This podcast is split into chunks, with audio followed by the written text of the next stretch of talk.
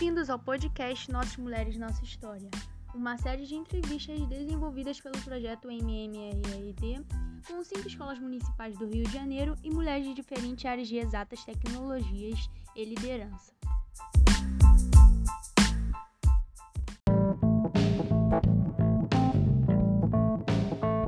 Eu sou a professora Joyce, da Escola Municipal Rio Grande do Sul. Essas são minhas alunas, Vitória, Ana Beatriz. E nós preparamos algumas perguntas para o projeto para fazer para as mulheres que estivéssemos é, entrevistando. As perguntas são divididas em quatro blocos. Depois nós teremos um bloco com perguntas que fizemos especialmente para você. Então vamos começar, meninas.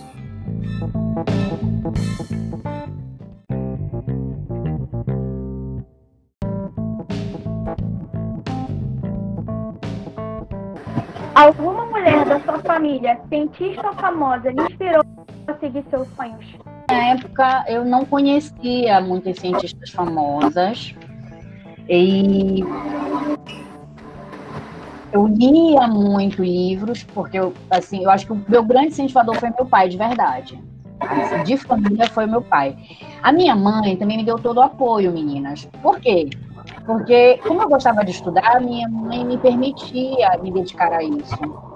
Então, ela, ela, ela vamos dizer assim, ela, ela, ela me blindava, né? Então, ah, a Dani está estudando, então ela não vai varrer a casa. A Dani está estudando, então ela não vai lavar a louça. Então, a minha mãe, com esses cuidados que ela fazia, de fazer a comida, de eu, eu chegar em casa, tá tudo arrumadinho, ela cuidou de mim também, ela me incentivou do jeito dela, né? Mas o, o meu pai, nesse, nesse nível de ficção, ele, ele tinha esse contato com as áreas exatas, né? Ele foi funcionário da Petrobras, ele é formado em eletrotécnica, né? Então, ele, eu acho que ele sonhava que alguns dos filhos né, chegassem onde ele não foi.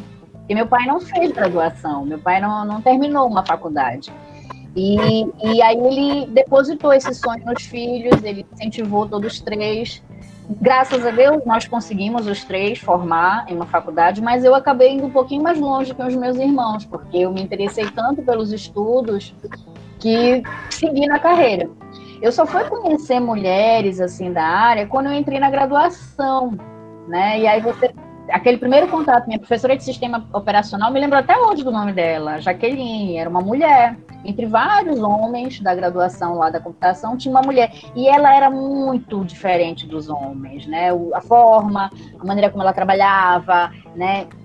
E isso chamava a nossa atenção. E aí a gente vai conhecendo. Na eletrônica, eu tive uma professora maravilhosa é, na, na que também era uma área muitos professores homens, né? Mas a gente tinha na, na escola técnica, mas tinha a Regina, que era uma professora da área de eletrônica mesmo, que estava nos laboratórios com a gente, que também era uma inspiração. Então, assim, eu fui ter contato com essas mulheres quando eu entrei, né, para estudar. Da família, o grande incentivador não foi uma mulher, foi, foi, foi meu pai, mas eu digo que a minha mãe também teve participação, porque se não fosse ela cuidar de mim, e me dar as condições que ela me deu em casa, eu não tinha chegado onde eu cheguei, né, meninas? É, a mãe da gente cuida muito, né? Desculpa o meu interesse pela área de exatas e mais especificamente para esta carreira. Então, na oitava série, eu tive muito problema com matemática. E eu ia levar bomba, tá? Eu ia, tipo, reprovar. E aí o meu pai viu a minha, meu desespero e pagou um professor particular, que era meu tio. Era um tio meu de matemática, tio Fred. E com o tio Fred eu comecei a estudar todos os sábados. E o tio Fred, ele me ensinou a estudar matemática, porque eu não sabia estudar matemática. Né? Eu achava que eu estava estudando matemática, mas é, eu, eu queria aprender matemática como eu aprendi história, eu queria decorar. E não funcionava assim. Então o tio Fred ia comigo, passava o sábado inteiro. Eu me lembro disso porque eu me lembro que na época que morreu, depois o, Ayrton Senna, foi uma aula que eu estava com ele, isso já no primeiro ano. Eu fiquei quase dois anos tendo aula de reforço com esse, tio, com esse meu tio. E ele me ensinou a estudar matemática.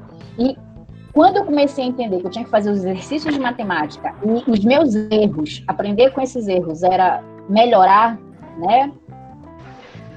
Eu deslanchei eu comecei a não ter mais dificuldade. Então, a minha melhor disciplina era matemática, eu só tirava 10, 10, 10, 10. Depois veio a física, né? Foi por tabela, né? E, e nesse sentido foi que eu fiz a escolha da escola técnica, porque como eu era muito boa nessa área de exatas, eu fui ver quais eram os cursos. E lá eu identifiquei que minhas habilidades pessoais né, batiam com o curso de eletrônica. E eu nem conhecia eletrônica, para vocês terem uma ideia. Mas eu, eu encarei assim mesmo, eu fui na coragem, disse, eu vou conhecer. E aí foi, foi muito bom, valeu muito a pena. Você sofreu alguma pressão para escolher esta outra profissão? Ah, na época que eu estava saindo da escola técnica, rolou uma pressãozinha familiar para medicina, né? Que é aquela coisa do sonho do pai e da mãe. Na minha época era, era o sonho deles ter ou um filho de direito ou um filho de medicina, né? E como eu era a, a, a, irmã mais velha, estudava muito, era muito, era considerada aquela CDFzinha, né? Eles achavam que eu tinha chance. E, e, e, isso acabou influenciando um pouquinho, porque eu não passei no primeiro ano do, do vestibular, tá? Eu fiz a prova e fiz para medicina. E aí não passei, graças a Deus. Eu dou graças a Deus por não ter passado para medicina, gente. Mas eu estudei muito, aquele ano, né? Aquele último ano lá do pré-vestibular, com vários amigos que passaram em medicina. E aí, no segundo ano que eu fui fazer cursinho, eu vi esses meus colegas estudando medicina. Né? Eles estavam já estudando as disciplinas de anatomia e tal. São meus amigos até hoje, eu tenho vários amigos que são médicos. E aí eu via como é que eles estudavam. Eles tinham que decorar todos os ossinhos das mãos e tal. Que é, é, é, tem essas questões na medicina, né? Aí eu, eu percebi que aquilo não era para mim. Eu falei, cara, isso não é para mim. Eu gosto de raciocínio, eu gosto de lógica, eu gosto de resolver problemas, que era o que eu gostava de fazer de verdade. E aí, no segundo ano do pré-vestibular, eu já não fiz mais nada para medicina. Eu me livrei dessa pressão familiar, né? Aquela, aquela coisa social bonita, né? Eu falei, não, não vou fazer mais isso, não. Aí fiz ele, ele, é, engenharia elétrica na Universidade Federal do Pará e fiz ciência da computação numa faculdade particular. E passei nas duas. E foi aí que eu entrei na, na universidade. Qual foi a reação da sua família e de seus amigos ao saberem do interesse por, essa carreira? Eles sempre te apoiaram? O meu pai ficou muito é, surpreso, né? Mas ele sempre me apoiou muito. Então, assim, ele, ele, ele, ele formou como técnico em eletrotécnica, então ele conhecia a área, né? De, mas ele nunca tinha feito elétrica, né? Então, mesmo assim, ele ficou orgulhoso. Meu pai ficou muito orgulhoso. A minha mãe, do jeitinho dela, também ficou orgulhosa. né? É, e, assim, os meus amigos, é, eu não tive problema com isso, porque todos os meus amigos mais próximos que me conheciam sabiam que eu tinha que ir para a área de exatas, porque eles sabiam quanto eu era boa em matemática, em física, em raciocínio, em lógica, e não vem isso. E eu gostava de computador já, tá? desde os 15 anos, né? E disseram, cara, vai, vai, que isso aí é, é, é o que você vai gostar de fazer. Então, assim, é, o meu grande orgulho mesmo foi meu pai. Para vocês terem uma ideia, meu pai ele só não foi na minha defesa de TCC porque eu não deixei, porque eu disse que eu, eu ia ficar muito nervosa com ele assistindo. Mas na minha defesa de mestrado ele foi. No doutorado ele fez questão de ir também. Ele sentou para assistir, ele não entendia nada do que eu estava falando na minha tese. Mas ele fez questão porque para ele foi um sonho realizado, né? Uma, uma filha que chegou até o doutorado. A recepção dos donos da família ou do seu companheiro, caso tinha na época, com relação à sua opção de carreira na área assim, depois que eu admiti que era isso que eu queria, né, daquele já no pré-vestibular, foi natural para meus pais. Ele, meu pai, eu me lembro que na época a gente tinha um computador que ele comprou, um Pentium 100 bem antigo, ele colocava na sala de casa, que era tipo assim, era para todo mundo usar, né? E depois que eu disse que eu ia fazer, ele botou o computador no meu quarto. ele praticamente me deu o computador. Minha filha, leve para o seu quarto e vai estudar. Então, é, agora é seu. Então, assim, e, e, era uma coisa cara na época. Ele, sei lá, pagou não sei quantas prestações, né? Mas para a família foi isso, assim. Eles, eles não viram aquilo como um empecilho. Eles viram, assim, como uma oportunidade. Eles sabiam que eu ia aproveitar. Teve alguém que não acreditava que seria capaz de chegar até aqui? Se sim, como você se sentia quando falava que você não iria é, conseguir? Da família, não. Da família eu não tive isso. Meus, meus pais sempre me apoiaram, muito, gente, muito mesmo. Né? Ter, é, meus irmãos também sempre tiveram muito orgulho de mim, assim, não, a Dani é estudiosa, a Dani é a que fica lá no quartinho estudando, né? Então, mas nunca tive isso na família. Eu tive, algum, ouvi algumas pessoas que não eram do meu círculo de amizade, não eram da minha família, mas conviviam comigo na universidade, você está entendendo? São aqueles colegas que você encontra. Então, no mestrado, quando eu fiz mestrado trabalhando, eu vi muito colega que nunca me conheceu, nunca foi na minha casa, dizer que eu não ia conseguir terminar o mestrado trabalhando, porque eu trabalhava e fazia mestrado ao mesmo tempo, né? E eu ouvi muito que eh, essas pessoas diziam que era impossível eu fazer o mestrado trabalhando. E eu ignorei essas pessoas. Eu demorei um pouquinho mais de tempo, mas eu terminei meu mestrado. No doutorado foi a mesma coisa. Eu entrei no doutorado no primeiro ano como uma bolsa da CAPES, mas eu passei no concurso da UFPA para Marabá. E eu não queria perder essa oportunidade de virar professora da Universidade Federal. E aí resolvi fazer o, mestrado, o doutorado trabalhando. Os últimos três anos do doutorado eu trabalhei e estudei ao mesmo tempo. Então eu me deslocava entre Marabá e é, Belém. Para vocês terem uma ideia, é 10 horas de, de carro daqui eh, de Belém para Marabá. É bem longeão mesmo, sabe? Então eu, eu fazia um esquema com a faculdade para eu dar aulas três dias da semana lá em Marabá. Ia para lá, dava minhas aulas todas assim, direto, né? E voltava para Belém, passava três, quatro dias em Belém, fazendo as pesquisas de doutorado no campus de Belém, que era onde eu tinha os maiores laboratórios e tal.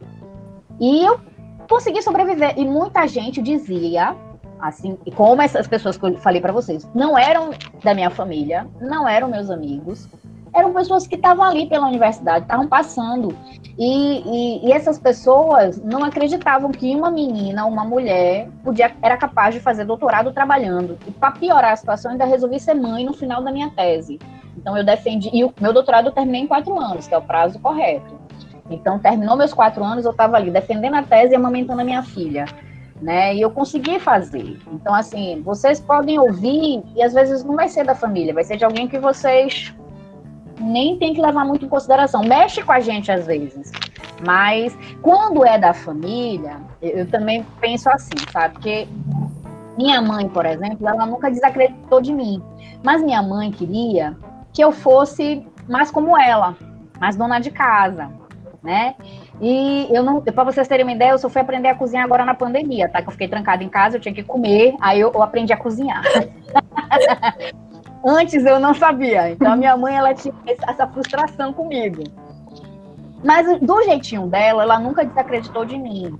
Só que a, a, perspectiva que a minha mãe tinha da vida dela, ela achava que aquilo era o melhor para mim, que era eu cuidar, né, de ser uma, uma boa moça, uma moça para casar, e, e, e, assim, não é que ela estivesse fazendo isso pro meu mal, né, é porque na concepção da minha mãe, aquilo era o melhor. Eu nunca briguei com ela, mas assim, frustrei ela por alguns anos, né, porque eu só fui me casar depois dos 33, né? E aí foi quando eu, eu casei, fui ter filho. Então, assim, a minha mãe já achava que eu tinha ficado pra titia, pra vocês terem uma ideia, porque ela casou bem novinha. então, são coisas que a gente vai viver, meninas. E a gente tem que acreditar na gente, em primeiro lugar. Olha, a gente agora vai para o segundo bloco de perguntas, que é na faculdade.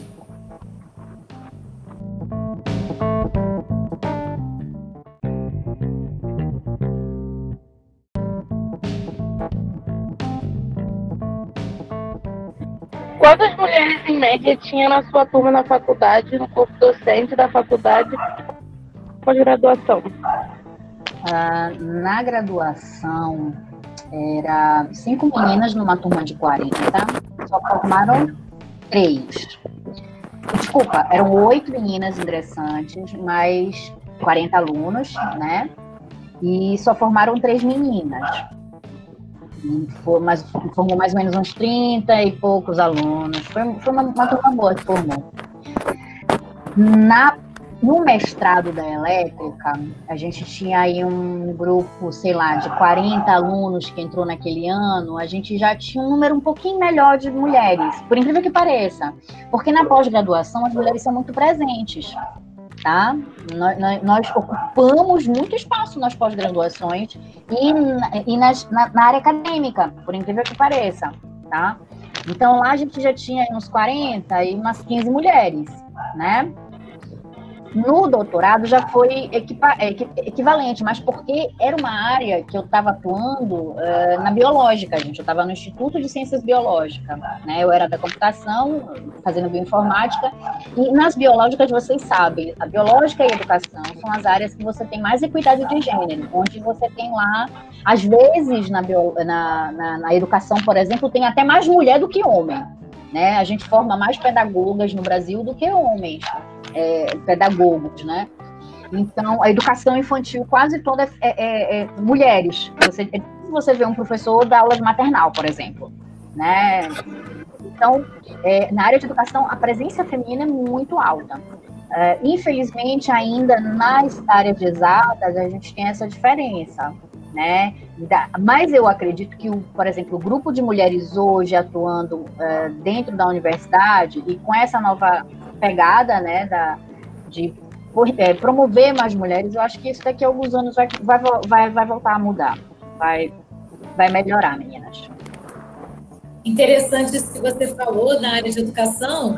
Eu tenho um amigo pedagogo que é, queria trabalhar na área de educação infantil e ele não conseguiu emprego. Todos os é. que ele ia com um currículo maravilhoso, as pessoas da escola avisavam a ele que dificilmente um pai e uma mãe deixaria o filho com um professor da educação infantil. Eu, eu nunca tinha ouvido falar disso até conhecê-lo, né? E realmente. É... É, é triste, né? Porque essa coisa de gênero não atrapalha a sua vida das mulheres, atrapalha a vida dos homens também, porque às vezes é, o cara, em determinadas áreas. Ele sim. quer ser um pedagogo, como a, a, o teu amigo aí, quer ser um pedagogo de educação infantil e impediram ele. Ou um, outro rapaz quer ser cuidador de idoso né, quer se formar na enfermagem. Vocês sabem que a enfermagem, a maioria do, do número de, de ocupantes das vagas é mulher. Né? O, o, rosto do combate ao Covid no mundo hoje são de mulheres, porque a grande maioria das profissionais de saúde são mulheres, gente. Né? Infelizmente, eu digo infelizmente, vírgula. Muito felizmente, eu digo infelizmente, a gente ainda não ocupa os melhores cargos, porque apesar da gente ser o maior número de mulheres na, na, na saúde, os cargos de chefia, de direção, de, que, que decide as políticas públicas de saúde ainda não são ocupados por mulheres. O que não, que não deveria acontecer, já que a maioria dos profissionais são mulheres. Quais foram os principais assuntos que você estudou durante a faculdade?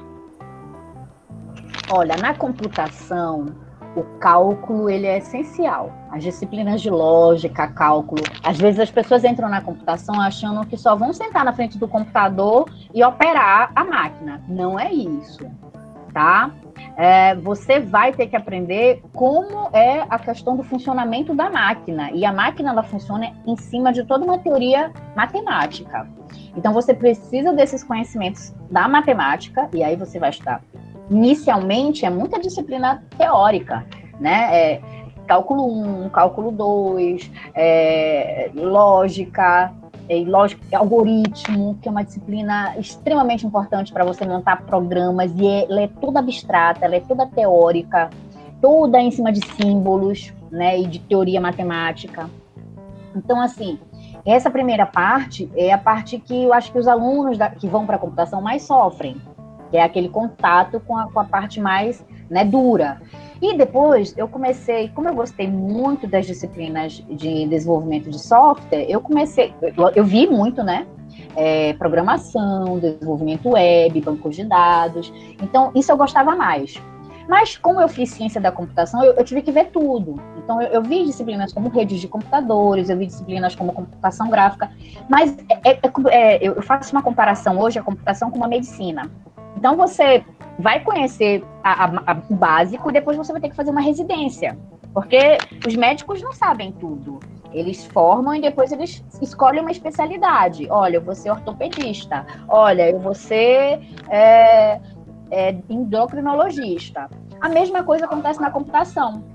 Então, na computação, você entra, vê o básico, você vai ver todas as áreas nessa formação básica, e depois você vai escolher uma área para se especializar. Eu me especializei em desenvolvimento de sistemas. Eu sou programadora e desenvolvedora.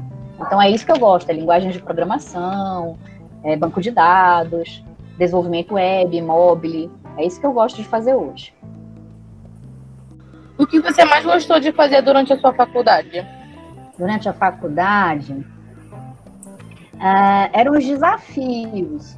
Por exemplo, é, a primeira vez que eu tive contato com a programação na faculdade, eu vou dizer para você que eu tirei uma nota super baixa.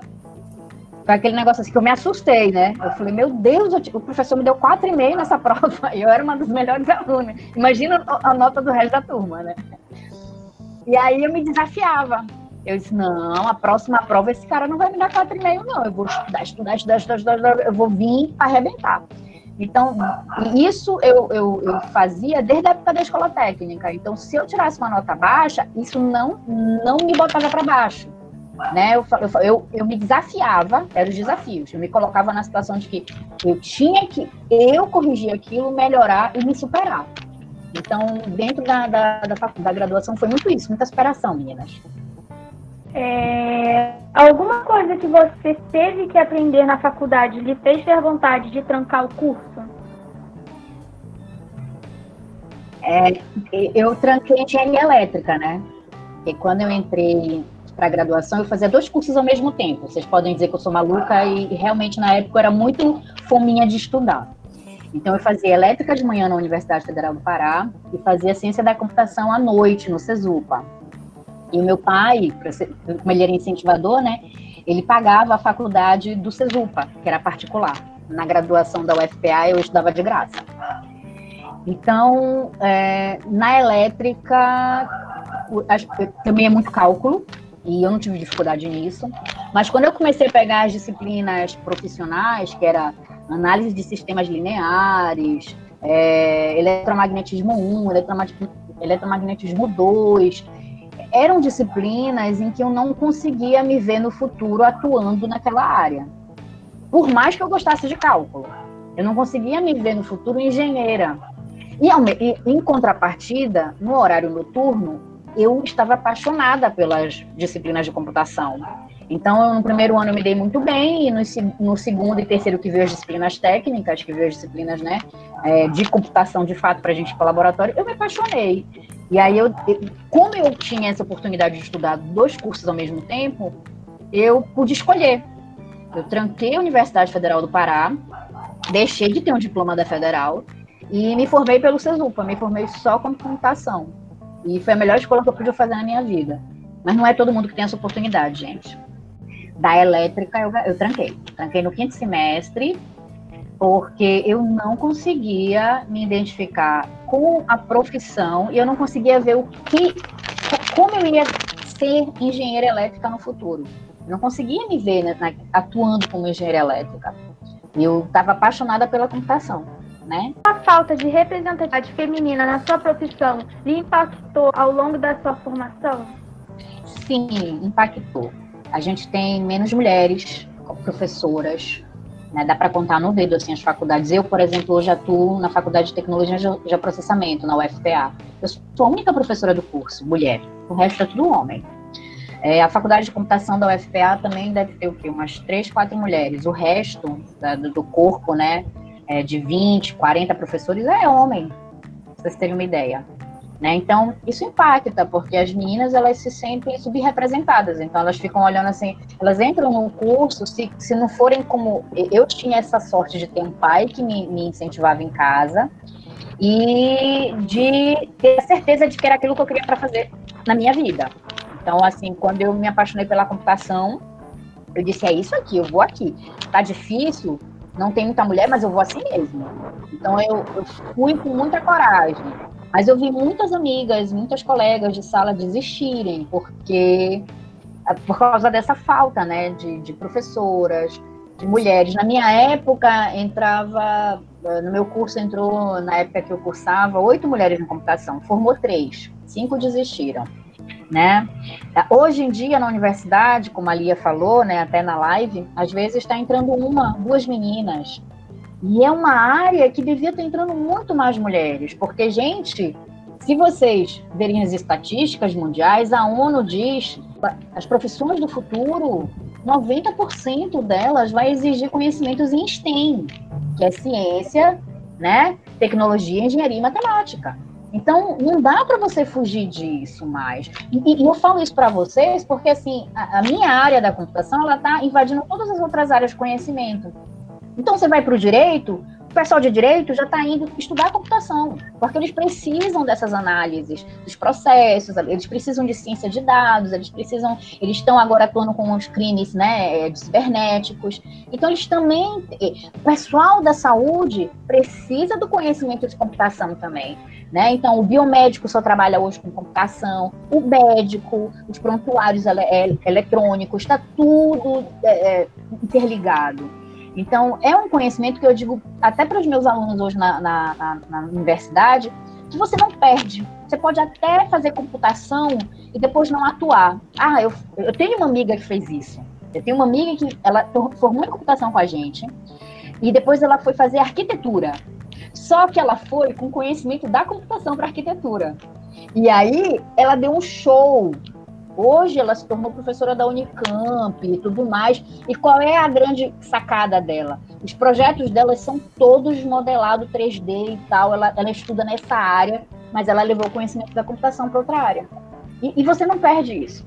Então é uma área que você pode aproveitar em muitos sentidos. Eu, eu, eu fiz primeiro gestora ambiental, depois engenharia ambiental, doutorado, e agora acabei de começar uma nova graduação em design de animação. E eu fiquei em dúvida entre design de animação e jogos digitais, porque eu queria tratar um pouco essa parte digital para né, Então, cada vez mais, a gente percebe nesse mundo digital que é aquele profissional corrido no mercado. Né? É um diferencial de mercado, sim. E não é só para a área da computação, meninas, é para outras áreas também. Eu atuei no doutorado em genética e biologia molecular. As pessoas costumam até pensar que meu doutorado foi na biologia, mas eu fui para lá para é, trabalhar com bioinformática, que é uma área nova, quase ninguém sabe. E o que, é que a bioinformática faz? Ela leva os trabalhos da computação, né, toda essa força da computação, para fazer análises genéticas. E hoje em dia ninguém mais faz análise sem saber programar, gente, porque imagina, você pega um genoma de um. Eu, eu trabalhava só com bactéria. É, é milhões de nucleotídeos que você tem que montar, isso no olhômetro não dá. E aí é o computador que faz. E claro que os homens estão ali avaliando o resultado. A gente ainda continua é, sendo importante. A máquina ela faz só o trabalho, vamos dizer assim, mais rápido e com mais memória né? Mas é importante você saber mexer com ela para você poder tirar o melhor da sua profissão. Durante os seus estudos, você ouviu piadas ou insinuações de que você era menos capaz por mulher? Se sim, pode nos contar algum caso? Na graduação, não. Meus, meus colegas eram que nem a, a, a, a nossa colega da computador de jogos, que estava na live, eles me tratavam como brother. então a gente estudava junto, a gente fazia trabalho junto, eles tinham um respeito, eles sabiam que eu, eu, eu, também era tão boa quanto eles, estudava tanto quanto eles. Então, eles viam a gente muito na questão de brother, né? Ah, nossa brother, ela tá aqui e eles faziam questão de, de, de, de ajudar. E, e tá ali também sendo ajudado pela gente. É, na, no mercado de trabalho, eu, eu cheguei a ouvir é porque quando você vai para o mercado de trabalho, como a Thea falou, eu era muito novinha, eu saí da escola técnica com 17 anos formada. E aí comecei a trabalhar numa, empresa chamada Itautec, que na época era, ela controlava os sistemas, é, na verdade ela ganhou uma licitação no Brasil todo e ela fazia uma instalação da nova plataforma Banco do Brasil e Caixa Econômica. Então, eu fiquei incumbida na época de instalar os servidores do Banco do Brasil. Então eu chegava na agência muito novinha, tinha 17 anos. Eu, gente, eu, era, eu sou baixinha, eu tenho 1,58 de altura, 1,60, né? O cabelão, né? Muito novinha. Chegava, chegava na, na agência e dizia, eu vim aqui instalar o servidor. Então o gerente, né? O pessoal me olhava assim, você, uma menina? Eles não queriam deixar nem eu, carreg... nem, nem eu abrir a caixa do negócio que eles achavam que eu ia quebrar. Né? Então, eles tinham esse negócio. Não é que eles tivessem assim, Não era uma coisa assim de achar que eu, eu, não, assim, não, não podia fazer. Era uma coisa de surpresa, de eles nunca terem visto uma mulher fazendo, entendeu? Então, quando eu chegava, esses gerentes ficavam assustados, né? Você que vai instalar um servidor, mas tão pequenininha, né? Você que vai abrir, montar aquela máquina, né? E aí, mas assim, eu nunca lidei, nunca lidei com isso com agressividade, tá? Sempre de boa, ouvia, e não, eu sou eu mesmo. Eu só me diga qual é a sala, como é que eu faço, eu apresentava no crachá e eu fazia o serviço. Então, assim, no mercado de trabalho, você, você eu, eu sentia essa surpresa quando eles viam que era uma mulher, né? Mas eu nunca fui uh, destratada nesse início de carreira, tá? Porque quando eu mostrava que eu era competente, aí eles não podiam mais fazer nada, eles sabiam que eu sabia, então eles me respeitavam. Uh, na área acadêmica, quando eu virei professora, que faz só 10 anos que eu virei professora, aí eu, eu senti um machismo mais velado dentro da universidade. As pessoas não falam na sua cara que eles vão confiar em você mas eles falam pelas costas, né? Não, aquela professora ali, não, ela não vai vir para o grupo. A mulher, não, ela não vai desenvolver esse banco de dados, não, pelo amor. Mas eles não falam isso na tua cara, né? É um machismo mais velado. E aí você vai convivendo com aquilo, você vai sentindo como é que o meu currículo, que era melhor, não foi escolhido para a vaga do pós-doc. Como é que o segundo colocado ficou no meu lugar se ele não tem metade da minha experiência profissional. E aí, dentro da, da área acadêmica, eu fui vendo é, esse outro jeitinho, né? Aquela pessoa que não olha para mim porque eu tô grávida. Então, assim, é um machismo, eu acho que é, é duro. Eu, eu, prefiro que a pessoa diga logo, que eu sei como combater. Né? É difícil você lidar com pessoas hipócritas que fazem um discurso da justiça social, do bem de todos, porque a gente vê muito isso dentro da universidade, né? E no final das contas, ele é um misógino. A gente vai passar agora para o próximo bloco, que é no trabalho.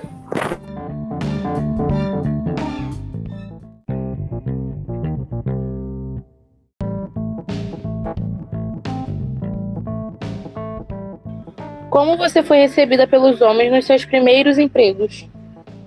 É, os meus primeiros estágios, quando eu saí da escola técnica, teve aquela surpresa, né?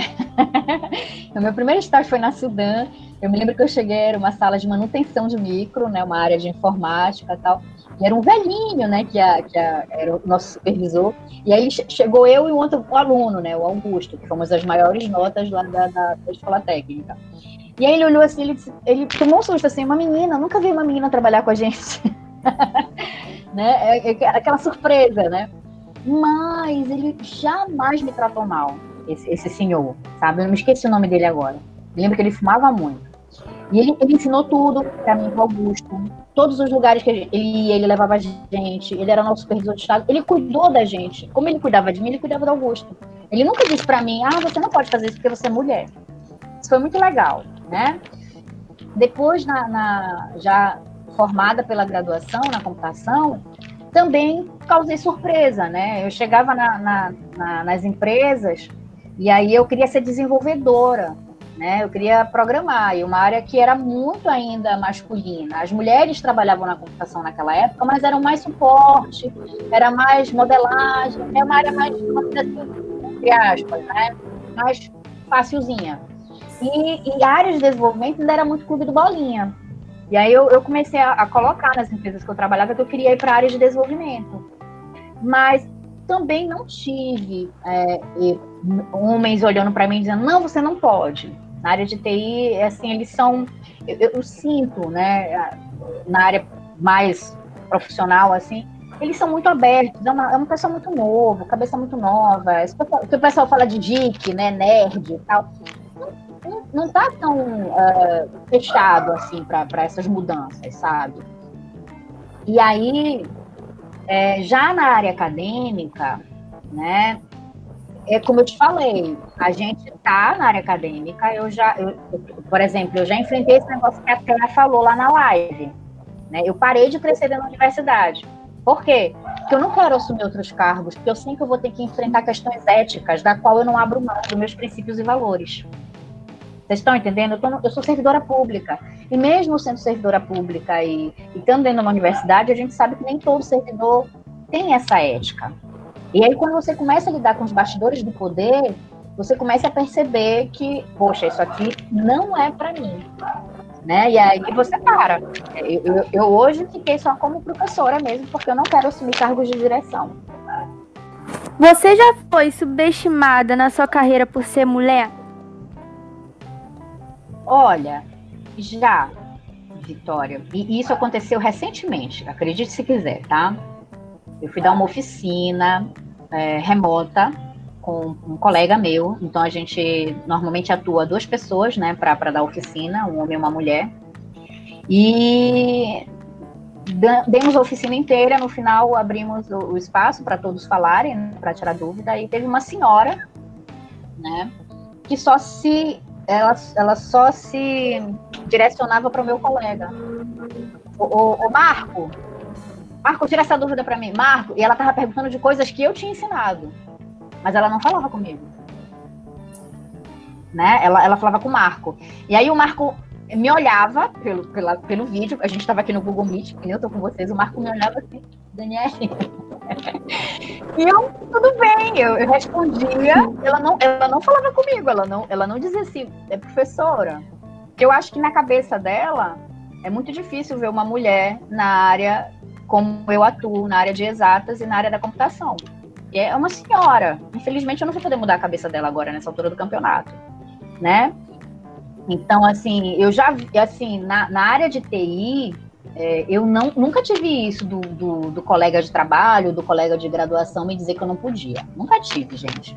Mas na área acadêmica, que é essa área mais pesada, assim, vamos dizer assim, é muito reacionária a área acadêmica ainda né? Eu vi colegas dizerem para mim: "Ah, você não vai fazer mestrado trabalhando, você não vai dar conta. É impossível terminar o mestrado e trabalhar ao mesmo tempo."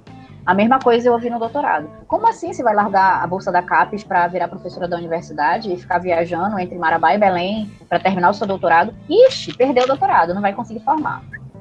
Então, assim, essas pessoas não me conheciam, né? não sabiam quem eu era, e diziam isso porque elas não acreditam nelas próprias, meninas. E aí vocês têm que entender isso, entendeu? Essas pessoas que, que dizem isso para vocês, ou que disserem isso algum dia para vocês, não é sobre vocês que elas estão falando. É sobre elas mesmas. Elas não acreditam nelas. É vocês que têm que acreditar em vocês.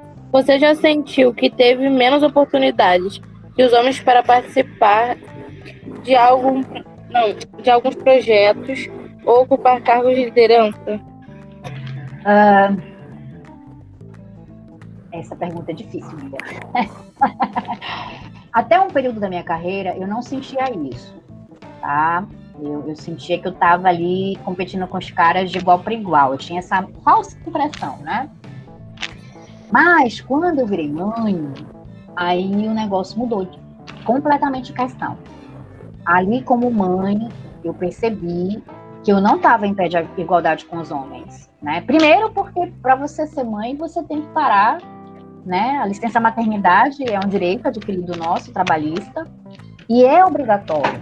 E eu tive a sorte de estar numa universidade federal que me deu seis meses de licença maternidade. Tem mulheres que são da iniciativa privada que só têm direito a quatro. E aí, como é que ela volta a trabalhar com uma criança de quatro meses que ainda tem que amamentar? Né? Então, é, é, muito complicado. E a minha filha, os dois primeiros anos, ela exigiu muito cuidado, né? Eu, podia, eu tive a, a, flexibilidade dos horários da universidade, porque eu era servidora pública e era professora. Mas quantas mulheres têm filhos e, e, e não têm as mesmas condições que eu tive? Né? Então, depois que eu virei mãe, eu percebi que é, é, é, completamente injusto a forma como a gente cobra um homem profissional, e esses cargos de liderança eles vão alcançar mais rápido, e mulheres. Né? Então, imagina, eu fui, eu fui diretora da faculdade, isso eu aguentei ficar um ano e meio. Porque além de ser diretora, eu sou mãe, sou mulher, eu sou dona de casa. E esse homem que está ocupando o cargo de direção tem alguém em casa cuidando de tudo para ele. Então ele não tem, ele não tem a mesma carga que nós mulheres acabamos é, assumindo. Né? Infelizmente eu, eu tenho que concordar com você, mas eu só consegui perceber isso depois de virar mãe. Você já pensou em desistir por conta de ser uma área que não é geralmente muito frequentada por mulheres, com medo de ser discriminada? Não, Vitória, jamais. Nesse ponto eu fui arrogante, petulante, o que, o que quiserem me chamar. Me chamarem de braba. Porque, como eu falei para vocês, eu lá na eletrônica me apaixonei pelos computadores e mesmo tentando até cursar outra área, que era engenharia, eu percebi logo no primeiro ano que a minha vida era dentro da computação, trabalhando com os computadores, com a informática. Eu me via fazendo isso, então eu não abri mão do meu sonho. E eu tive um professor no primeiro ano da graduação que foi maravilhoso, um cara de filosofia. Quando na, naquela época, nas graduações, a gente ainda via essas disciplinas, né, menos técnicas.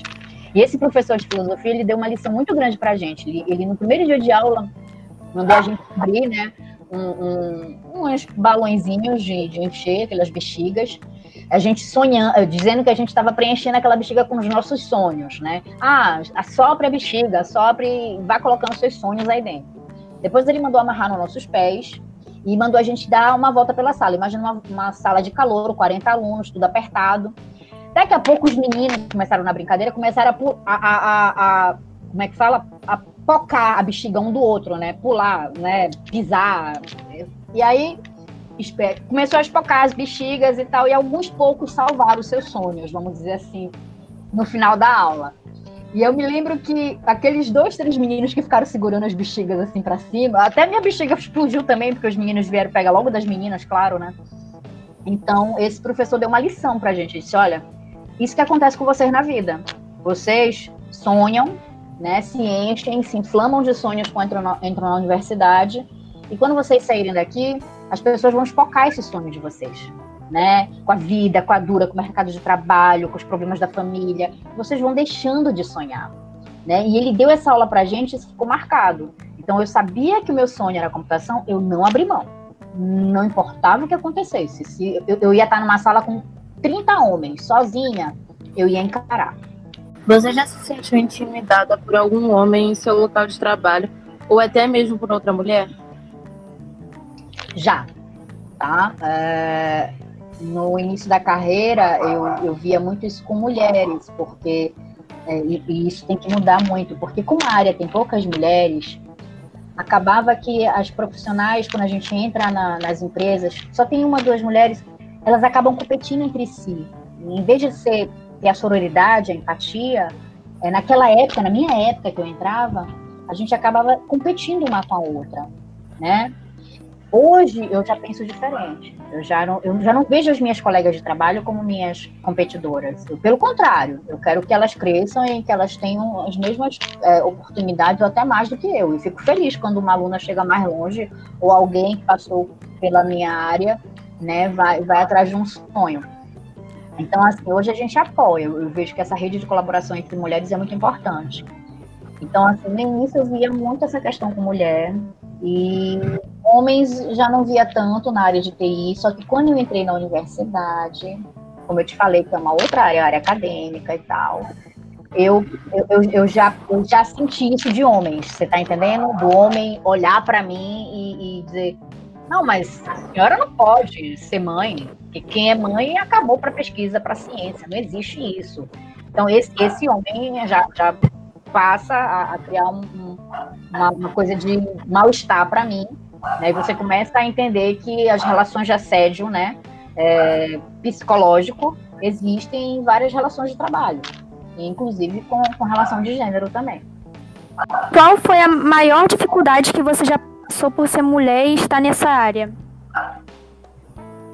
Ser mãe. foi ser mãe, foi ter a coragem de, de no, no, final, no último ano do meu doutorado, ficar grávida. E, e eu já tinha terminado meu projeto, eu só faltava, é, eu tinha que terminar só de escrever a, a tese. E essa decisão de ser mãe naquele momento é, chocou muita gente, muitas pessoas é, praticamente jogaram praga em mim, não, essa daí já acabou, nem doutorado ela vai terminar. Eles achavam que nem o doutorado eu ia conseguir terminar.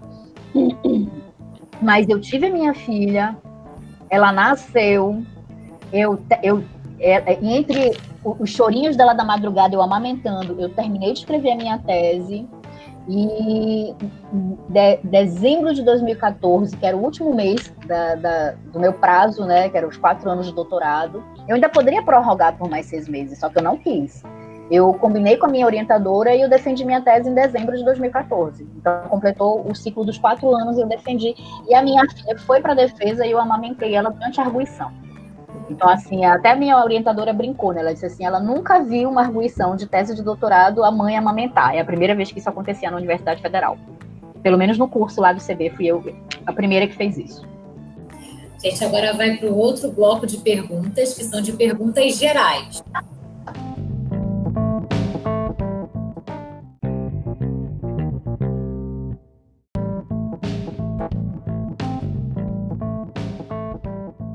Você já recebeu um salário menor do que o de um homem, mesmo exercendo as mesmas funções? Menina, se eu recebi, eu não fiquei sabendo. Mas posso dizer para vocês assim que eu tive experiências muito legais com questão de salário, tá? É, eu, passava, eu participava de processos seletivos. O primeiro, o primeiro eu fiz o estágio na Sudã, ser escola técnica, depois abriu vaga na IBM, eu fui fazer a prova. Eu me lembro que a IBM me chamou, né? Ah, você é o primeiro lugar e tal, não, não, não. E me ofereceu, né? Curso e tal. Mas ao mesmo tempo eu passei na Itautec. E aí ficou as duas empresas me chamando, né? Itautec e a IBM. Eu me lembro que a Itautec só me ganhou porque eles me prometeram um curso em São Paulo. Assim, a gente vai mandar você três meses para São Paulo para fazer umas capacitações lá na Itautec São Paulo. E aí como a IBM não ia me dar isso, eu não ia sair de Belém, eu falei, ah, então deixa a IBM para lá, eu vou para Itautec. Né? Então, eu sempre tinha essa coisa de buscar o melhor. E aí, é, depois fui trabalhar na Amazon, que foi uma outra empresa, e no meio do processo, a, a, uma outra empresa me chamou, e aí eu, é ganha mais? É o dobro que eu vou ganhar, então tchau. Aí eu ia embora. Então eu, eu, não passava muito tempo numa empresa, não. Eu, eu, passava dois anos, aí a pessoa sabia que eu era boa, me indicava para alguém, ou alguém falava, ou eu fazia um processo de seletivo. E aí você vai galgando sua carreira. E eu saía muito de empresas para outras por causa de salários maiores. Não sei se em alguma dessas eu ganhei menos como mulher. Não, não cheguei a saber dessa notícia, mas eu sei que isso é uma realidade brasileira. Já aconteceu de você ser julgada por pessoas que têm preconceito pelo fato de você exercer essa profissão?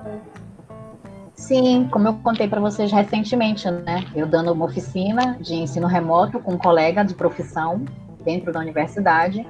Uma pessoa que a gente não conhece, que estava na sala, que também é, é né, é, é da universidade, só se dirigia a ele, só falava com ele e me ignorava. Inclusive as perguntas que a pessoa estava. E era uma mulher, né? Não era um homem, gente, era uma mulher. E as perguntas que ela estava fazendo eram sobre o meu conteúdo. Era eu que tinha que responder, mas ela não falava comigo.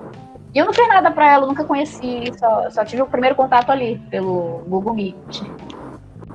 Você já sofreu algum tipo de assédio no trabalho? Sim, assédio moral quando eu engravidei. E, e é muito sério isso. Eu cheguei a entrar em depressão. E eu me tratei, claro, graças a Deus eu estava dentro da, da, Universidade Federal do Pará, porque eu tive todo o apoio institucional nesse sentido.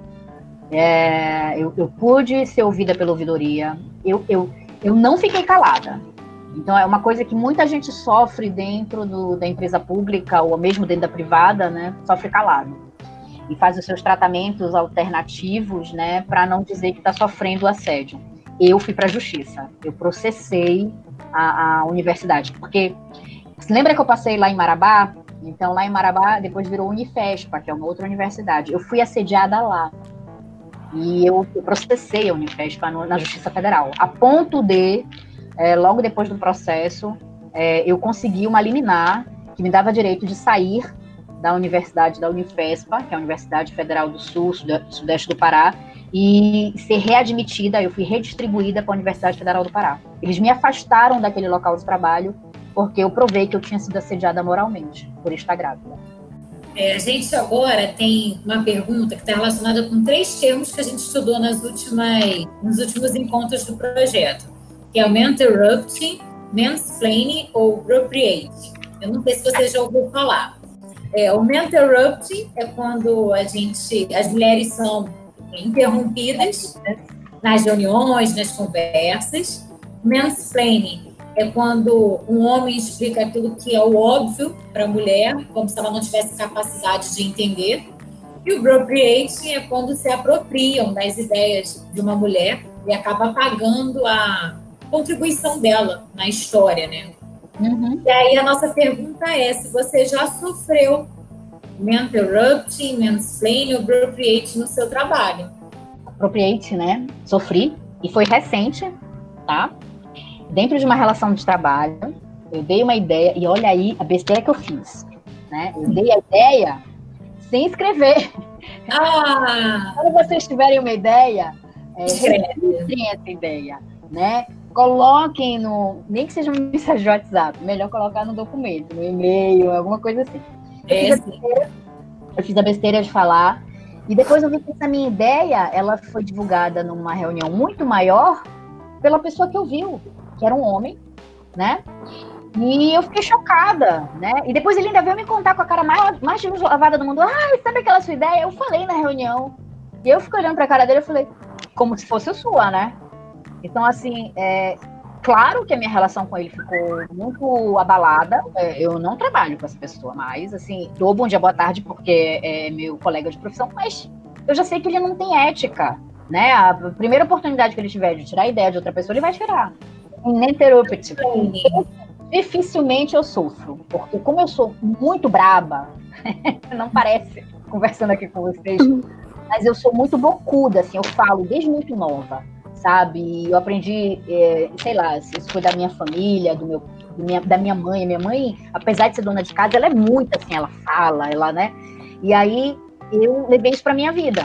Então, eu, eu, me lembro que em várias empresas, assim, quando eu via que eu estava sendo tratada diferente, ou se eu sentia alguma coisa assim, ah, fizeram a equipe técnica, mas meu nome não tá lá, eu ia lá, eu ia bater na sala do, do, do, do chefe. Por que não? Qual é o problema? Eu sou mulher? É isso? Eu já, eu já ia jogando merda no ventilador. Então, assim, muito difícil os homens fazerem isso comigo. Às vezes até os caras têm medo de falar comigo, assim, meio que. Não, a professora Daniele tá. E olha que eu não sou uma pessoa de gritar, gente. Eu não grito, não levanto a voz. Mas eu sou aquela pessoa assim que quando eu falo, é aquela. É, sabe aquela. Sabe aquele soco sem mão? É mais ou menos isso. Eu não tenho muita. Eu não, eu não sou muito hipócrita. Então eu, eu falo o que eu penso e, e isso choca muitas pessoas né? Mas eu não me arrependo de ser assim. Tá? Eu acho até que é muito bom. Tem uma, uma amiga minha do Rio que brinca comigo, que ela diz assim, Dani, tu nunca vai ter câncer, né? Porque eu não guardo nada dentro de mim. ela diz, Dani, de câncer tu não vai morrer, sabe? Tu vai morrer de ataque de coração, de AVC, de qualquer outra coisa, mas de essas coisas que, essas doenças que, que a gente vai acumulando, eu não, eu não, não vou morrer, não. O mansplaining, que é quando explicam o óbvio, isso não, não costuma acontecer comigo na universidade, mas se eu conheço pessoas de fora da universidade, vamos imaginar que eu estou na escola da minha filha. E aí eu, eu, conheço alguns pais. E aí um pai vem falar comigo. E ele não sabe que eu sou da professora, eu sou professora da universidade. Eu, eu, não, eu não ando com meu currículo estampado, né? E aí esse pai ele começa a fazer isso, né? Ele para, ele me interrompe, ele e não é só o pai, às vezes as mães também. E aí querem me explicar coisas que eu sei. E aí, às vezes eu fico assim, eu, eu, eu dou risada, gente, juro. Que é, às vezes eu faço a pessoa sofrer sozinho, porque eu poderia estar explicando para ele como faz aquilo. Isso acontece muito com o negócio de computação, né? Então a pessoa, não, deixa que eu vou mexer nisso aqui que eu sei. Eu sei mais do que ele, mas eu fico calada, tá? Tudo bem, vai fazer, é, mexe aí, é você que vai, vai fazer. Ele não sabe que eu sou formada em computação, tá? Então, assim, acontece com pessoas que não me conhecem. Isso acontece e eu já, eu tiro de boa, não não, não fico batendo boca com essas pessoas, não. Quais as principais atividades que você precisou conciliar com os estudos e concilia atualmente com o seu trabalho? Alguma delas, como atividades domésticas, por exemplo, ficou sob sua responsabilidade por você ser mulher da casa ou da sua família? Nesse Nessa tua pergunta, que eu posso dizer que eu tenho uma sorte de ter uma mãe maravilhosa. Então, eu, ela nunca, assim, ela queria que eu fosse a menina da casa. Mas quando eu comecei a discutir com a minha mãe, não, que isso, se meus irmãos não lavam prata, eu também não vou lavar, não. Mas eu gostava de estudar, né? Eu, se fosse o apoio dela, quem sabe eu não, não teria me tornado o que eu sou hoje. Agora, quando eu, eu, eu fiz minha graduação trabalhando, tá? Eu já era técnica eletrônica formada, lembra? Então eu já trabalhava. É, eu fiz meu mestrado trabalhando também como analista de sistemas, era programadora, na verdade, da UNAMA. E depois eu fiz o doutorado trabalhando. Que eu passei no concurso no primeiro ano da universidade, virei professora universitária e fiz doutorado ao mesmo tempo. E aí você tem que ter muita disciplina, né? Porque eu tinha meu horário de estudo, eu tinha o meu horário de trabalho, eu não podia misturar as coisas, eu tinha também o meu horário de lazer, porque um dia na semana, dois dias na semana eu tinha que estar tá com a minha família, estar tá com, na época eu era casada, meu marido, eu tinha então assim, é, é muita disciplina para você acumular essas atividades. Eu trabalhei e estudei ao mesmo tempo. Mas essa coisa da casa, e na época que eu era. É, que eu hoje estou divorciada, mas na época que eu era casada, eu dei muita sorte. Meu, meu ex-marido era um cara muito de divisão de trabalhos domésticos comigo. Para vocês terem uma ideia, a minha mãe achava que depois que eu casasse, eu ia aprender a cozinhar. Só que ele cozinhava tudo. então a minha mãe ficou arrasada, frustrada, porque ela dizia: Meu Deus, achei que depois que ela casasse, ela ia cozinhar. E a gente é, viveu 10 anos juntos, foi uma, uma, relação muito boa. As pessoas costumam dizer, ah, por que deu errado? Eu falei, não, deu certo. Só que né, desgastou, a gente não estava mais feliz, não era justo a gente ficar infeliz juntos. E aí a gente preferiu morar separado. Mas é, ele sempre me ajudou muito, principalmente depois que a minha filha nasceu. Ele sempre dividiu todas as, as tarefas comigo. Ele foi o que deu o primeiro banho na maternidade. Ele nunca, sempre as primeiras papinhas foram ele. Então, assim, a gente tinha essa divisão muito legal dentro de casa. E esse apoio, depois de casada, valeu muito para que eu conseguisse fazer o doutorado, como eu falei para vocês, trabalhando e estudando. Estas atividades estão impactando no seu trabalho remoto durante a pandemia? Ai, gente, agora tá. Porque agora eu tô divorciada, eu tô sozinha em casa. Com uma criança de seis anos que não para. Para eu poder falar com vocês hoje, eu tive que pedir pro avô vir aqui buscar ela. Porque senão vocês estavam comigo numa live policial, sério. Eu tava pulando assim com vocês, a Fernanda arrancando meu cabelo, entendeu? Eu tenho um cachorro, então na pandemia foi o ó. Tipo, eu fiquei sozinha com, com um cachorro, aí tem que descer para levar o cachorro para fazer cocô. Aí tem que levar a menina junto, que, que quer se lambuzar no cocô junto com ele. Aí tem que. Aí foi que eu aprendi a cozinhar, que eu falei para vocês, né? Porque não dava para ficar pedindo iFood todo dia. E não é que a, a, acabou que a cozinha virou terapia para mim durante a pandemia, porque era uma coisa que eu nunca tinha feito, eu tive que aprender. E hoje eu tô cozinhando bem, gente. Eu já tô cozinhando até bolo, é, pudim, entendeu? Eu já tô fazendo umas coisas diferentes já. Qual é a parte mais gratificante de ser cientista da computação ou professora universitária?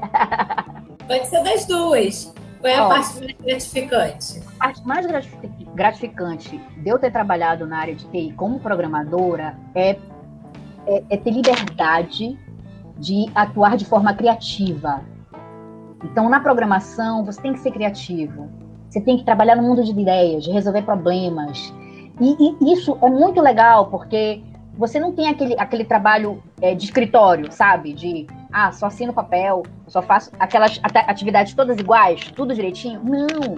Então, cada vez que eu ia para um projeto novo na programação, eram coisas novas que eu tinha que conhecer, coisas novas que eu tinha que descobrir, era um, era um reaprendizado, era aprender de novo, era aprender, reaprender. Né?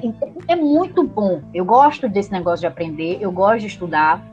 E a programação ela me deu essa liberdade de atuar de forma criativa na profissão. Como professora universitária, a, a minha satisfação já aumentou em outro sentido, que é o contato humano, que é os meus alunos. Então eu, eu sinto que fica um legado. Eu passo pela vida deles e deixo alguma coisa. E eles também deixam alguma coisa em mim. Então eu aprendo muito com os meus alunos nesse período.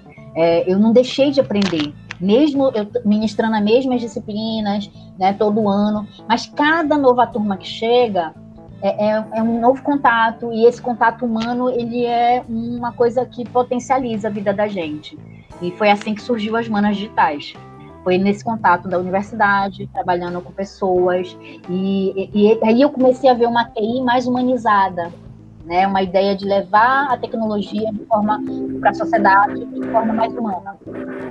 E para o seu eu de 10 anos atrás? Cara, eu já pensei nisso, nunca consigo fazer isso. é, eu, eu teria que dizer para ela, para essa menina de 10 anos atrás, que ela deu o melhor que ela tinha para dar. E, e eu, eu não tenho que culpar ela de nada, porque tudo que eu vivia serviu para chegar onde eu estou hoje, né? Então, por mais que ela tenha acertado em algumas coisas, errado em outras coisas, se eu não tivesse passado por tudo que eu passei, eu não seria hoje a líder do projeto das manas, eu não seria hoje a mãe que eu sou para minha filha, eu não seria hoje a profissional que eu sou em sala de aula, né? Eu não, não seria hoje a, a, a, a, a mulher de TI apaixonada que eu sou pelas tecnologias, e hoje eu trabalho muito com TI educacional, eu vou para a área de educação, desenvolvimento de jogos educativos. Então, essa minha visão de mundo que eu tenho hoje foi por causa dela, 10 anos atrás. Então, o que ela fez foi o que ela é, foi o de melhor para mim e para ela. Né? E ela não tem que segurar nenhuma culpa por causa disso. Agora a gente vai passar para o bloco das perguntas que fizemos para você, Daniele, especialmente para você.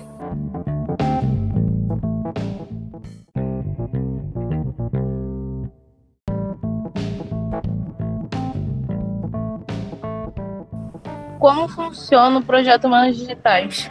As manas surgiram da união de quatro mulheres aqui do Pará.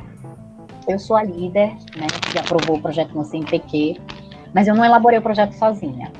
Eu sou da Universidade Federal do Pará, do campus Ananindeua, que é um campus da região metropolitana. Aí eu me reuni com uma grande amiga minha que também sofreu assédio durante o doutorado, só que ela não sofreu assédio por questão de maternidade, porque ela já era mãe. Né? Ela sofreu assédio por por outras questões relacionadas a, a assédio moral mesmo, né? É, e, e, e, a gente passou por isso juntas no doutorado, que é a Regiane Kawasaki, lá da, da, da Faculdade de Computação de Belém. Aí a gente queria se reunir com outras mulheres. Aí nós encontramos a Márcia Once, que é da UNAMA, que foi amiga minha da época que eu fazia mestrado, e também com a Gabriela Silva, que foi uma indicação da Márcia, que é professora da, do curso de telecomunicações lá da IFPA Belém, que é o Instituto Federal do Pará. E aí nós nos reunimos, nós quatro somos mães, e a gente queria levar a questão de gênero para a escola sem ser essa coisa, eh, sem, sem esse espaço da violência, sabe? A gente não queria é, vitimizar as meninas, a gente não queria também culpar tudo nos homens, porque, por exemplo, eu sou mãe de uma menina, mas a Márcia tem quatro homens. A, a Gabi tem um menino filho, a Regiane tem um menino filho. E aí elas ficavam questionando, elas disse, mas, mas que tipo que é, o feminismo é, nesse, nesse sentido, né, quando a gente falava de, de gênero, né, a ideia é unir, né, é, é, é dar oportunidade para os dois. Então a gente tem que levar essa discussão para os dois para a escola. E aí a gente se, se juntou, escreveu o projeto. As manas é, levam o ensino de programação para cinco escolas públicas aqui em Ananindeua, só que a gente atende as turmas inteiras. É isso que eu quero mostrar para vocês. A gente atende meninos e meninas, tá? A gente tem as 15 bolsistas, que são as meninas selecionadas, que a escola indicou com os professores, né? Que essas, elas, no projeto, elas têm que desenvolver os produtos que são os aplicativos móveis e o, o site do, do projeto. Elas estão desenvolvendo juntas. Mas todas as oficinas que nós desenvolvemos de programação, nós demos para as turmas completas, junto, homem e mulher. E aí a gente levava a temática de gênero para conversar com os meninos e com as meninas. E foi muito legal esse contato com os meninos, porque às vezes eles não, não ouviram uma mulher falar para eles do jeito que a gente fala. Né? Então, talvez eles precisem também escutar o outro lado. Então, foi muito, foi muito legal. A gente trabalhou com, com cinco turmas, é, duas de ensino fundamental menor, uma de ensino fundamental maior, que é do nono, e duas, duas turmas de ensino médio. E aí, as nossas 15 bolsistas participaram de todo o projeto, junto com as suas turmas, e nós atendemos junto, menino e menina. E a gente levava a temática de falar das mulheres, das as grandes mulheres da computação, em todas as aulas a gente falava. A gente ensinou eles a programar em App Inventor para desenvolver aplicativos móveis, mas quando entrou a pandemia, aí a gente ficou prejudicada, a gente não conseguiu mais dar os últimos cursos para as turmas todas. Mas a gente ainda deu para as nossas bolsistas. A gente manteve com elas o contato e elas aprenderam as outras técnicas para desenvolvimento web. Infelizmente, a gente queria poder é, é, ensinar isso para todos os meninos e meninas. Né? A gente ficou prejudicado pela pandemia. A gente espera que ano que vem a gente consiga voltar nas turmas e que os meninos também aprendam. Como é coordenar o laboratório interdisciplinar da tecnologia, educação e computação? Olha, é, eu costumo brincar com a galera assim que, que, que trabalha comigo no Litec, que eu, eu, gente, eu vou falar uma palavra aqui meio. Eu sou, que na, na, na área acadêmica eu sou meio promíscuo. essa, essa palavra interdisciplinar é pesada, gente. Então, assim, eu trabalho dentro do Litec, para vocês terem ideia. Eu tenho projetos com o pessoal da farmácia, em aplicativos móveis para questão de risco em UTI, a gente desenvolve. A gente desenvolve também jogos educativos com o pessoal da bioquímica. Tem até um jogo que vai ser testado agora, né? É Mundo Zumbi e tal, que eles fizeram com os vírus, virologia, os conceitos de vírus. É, nós desenvolvemos os projetos com o Bioma, que é um instituto de conservação de mamíferos aquáticos da Amazônia. A gente tem uma parceria com eles de anos. Foi com eles que nós desenvolvemos o jogo do Boto e agora estamos desenvolvendo agora uma, um aplicativo. Não sei se vocês já ouviram falar daquele Urubu Mobile, que é, identifica a morte de animais nas rodovias. A gente quer fazer um parecido, só que aqui para os rios do Pará. Mas não é para identificar é, é para identificar os mamíferos aquáticos encalhados. Então, aqui encalham baleias, é, peixe-boi, é, muito golfinho, é, golfinho não, que a gente chama de boto, né? E aí, essa, essa, essas espécies, elas sinalizam riscos ambientais. E, sabe, e eles têm esses controles muito ainda de forma manual, porque os ribeirinhos ligam para o bioma, ou ligam para o IBAMA, ou ligam para os órgãos, né? E aí eles ficam sabendo onde encalhou, quem foi, eles vão resgatar os filhotes e tal. E eles queriam que esses ribeirinhos pudessem fazer via aplicativo móvel que seria mais rápido. Porque, por mais que eles sejam ribeirinhos, a maioria dos ribeirinhos tem um celular, gente. Eles podem não ter uma internet boa, mas eles têm um celular. Então, e aí quando eles chegam num, num lugar que tem a internet, eles conseguem conectar, né? Que aqui na Amazônia tem toda essa questão.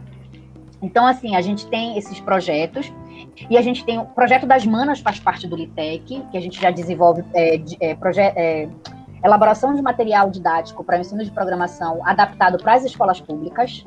E aí foi que as meninas do, do projeto desenvolveram webcomics, desenvolveram personagens, desenvolveram histórias que, que são re, é, re, relacionadas à vida regional paraense para ensinar programação, tá? Então, assim, a gente tem. E aí agora surgiu um outro braço do Litec, que é com o pessoal da geografia, que eles chamaram a gente para trabalhar com análise de redes sociais.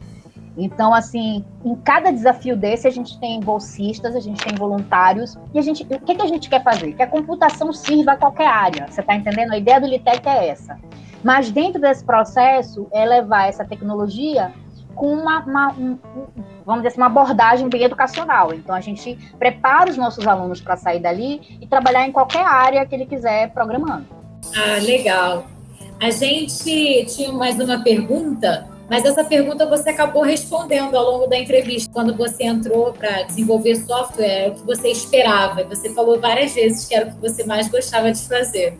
É o que eu mais gosto de fazer e é, é, é, é um desafio. As pessoas, quando entram na programação, se assustam, acham difícil, mas eu posso dizer para vocês, quando vocês veem o software funcionando, pode demorar, gente, mas quando ele está funcionando, que ele está bonito, que ele vai para o ar, nossa, parece assim que você pariu uma criança. é um filhinho também. Claro que não tem os mesmos trabalhos de uma criança, né? Um ser humano. Mas, mas é, é, um, é um software que, se ele tiver utilidade, se ele for servir alguém, ele vai precisar de manutenção a vida dele toda. Então, assim, é, é um trabalho gostoso o trabalho de programador. É, é, uma coisa bem, bem legal, bem criativa. Eu, eu gosto.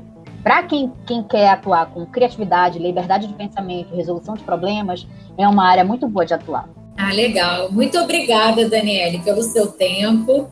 Foi ótimo. Tenho certeza que as meninas gostaram. Foi muito legal mesmo.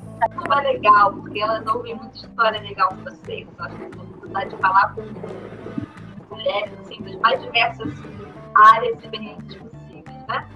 Muito obrigada por estar com a gente aqui até essa hora, né? Compartilhando suas experiências. Eu acho que, bom, ela tem um projeto né, com esse objetivo também de jogar para as meninas e, como ela disse, para os meninos também, lidar com conhecimento. Então, eu acho que a gente é movida por isso, né? Por ver que está despertando alguma coisa em alguém, ou pelo menos mostrando que é possível. Então, eu feliz em ver as meninas podendo conversar com vocês, com pessoas também, né? Eu acho que essa experiência vai ser uma experiência assim, que vai marcar. Ah, eu que agradeço aí o tempo de vocês, a Joyce, a Ana, a Vitória, a Viviane. E o que vocês precisarem das manas, estamos aí. É, hoje é, é, rede de colaboração. Nós colaboramos com o Brasil todo, desenvolvimento de aplicativos móveis. Um beijo, gente. Para todas. Chegamos